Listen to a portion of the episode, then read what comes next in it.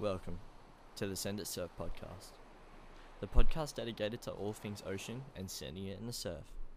My name is Lucky, and join me and my ocean friends as we dive in and explore the global impacts we have on our oceans. From serious talks about pollution, culling, and the latest actions of COVID 19 on our beaches, to the awesome waves and technology used in the ocean. All will be unveiled in the Send It Surf podcast. Here's a quick preview of our group, telling their stories of how they got into the surf. Stay tuned and send it. Carson, take us away and how you got into bodyboarding.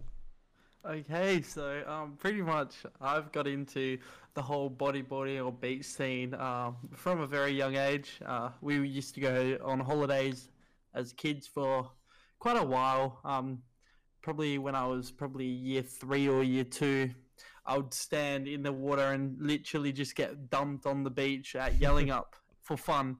And my mum would literally be crying while, while yelling at me, telling me to come out the water. Um, but from there, I've pretty much like eliminated that fear of waves. So um, I like to bodyboard, and uh, yeah, I'm I'm gonna give uh, surfing a try soon, but um, still still enjoy bodyboarding more because um can do a lot more on that. But yeah, that's pretty much how I Wow. got into surfing.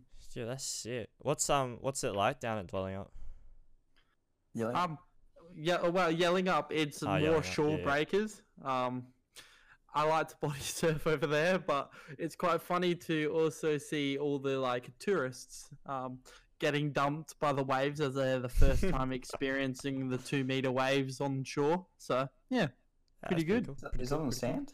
Going yeah, pretty much. Yikes! Uh, that's ouch. pretty funny. but yeah, Yeah. that's my part. Maybe. Yeah. Alrighty. Okay. Well, I, I um, I actually live right next to the beach that we surf at, as well as Carson.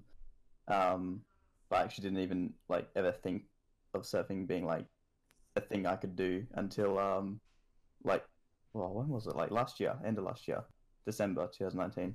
Um, Zach's like, "Hey Sam, do you want to start learning to surf?" And that's literally it. Was like, "Hey, I live right next to the surf beach. Like I've been living here for like six or seven years." and that's never something I even ever considered doing. And um, and so me and Zach, uh, Zach already had a board.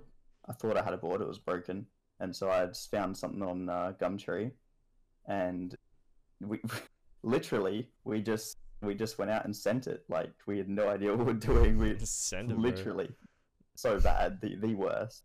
Absolutely no idea what we're doing, and um, got dumpstered a few times. I think we nearly drowned a couple times as well. Um, but but yeah, that's that's pretty much how I got into surfing. It was uh, mainly Zach got me into it. Damn. Onto that. Sick. Yeah. Oh yeah, for me, so we went to surfboard for Christmas, and I never use it. I use it like five times in the next two years, and I get in December. I was just Sam out of the blue. I was like, "Oh, I have a surfboard. I want to start taking it seriously. Do you want to come with me?" And like, yeah, like he said, for the first month, it was struggling to paddle or even be on the board while being in like the worst conditions possible and just getting thrashed around and drowning. Damn. But now that doesn't happen. As much. We're, we're As all much, yeah. professionals now. Yeah. cool. Um. So yeah, for myself, um, we were heading down to Albany for um like the church scripture union down at Cheynes Beach, and uh we were just strolling through Rebel picking up some gear for the camping trip, and the foamies uh were on sale for like just fifty bucks, and Dev was like, "You want a surfboard? Want to learn how to surf?" And I was like, "Yeah, that's that'd be that'd be awesome." I think it was like twelve at the time. Um, so like, yeah, basically just started surfing when I was twelve. Um, down in Albany. Um, really enjoyed it. I was terrible. Like, struggled to catch waves on a foam board. Um, and like Cheynes get some pretty big waves. Um, but the conditions like it was really stormy that year, so um, it was pretty hard, and there were a lot of blue bottles in the water. Um, and then halfway Oh. through halfway through the trip, I got stung by one. Um, so I kind of like just stopped surfing for that whole trip. Um, but when we got back to home, um, I just kind of like started surfing with dad. Um, but then yeah, for like a couple of years, I just stopped. Um, like I just wasn't. I didn't feel like I was good enough. Um, and it's pretty hard to like learn how to surf when there's a lot of people out just in Secret Harbor.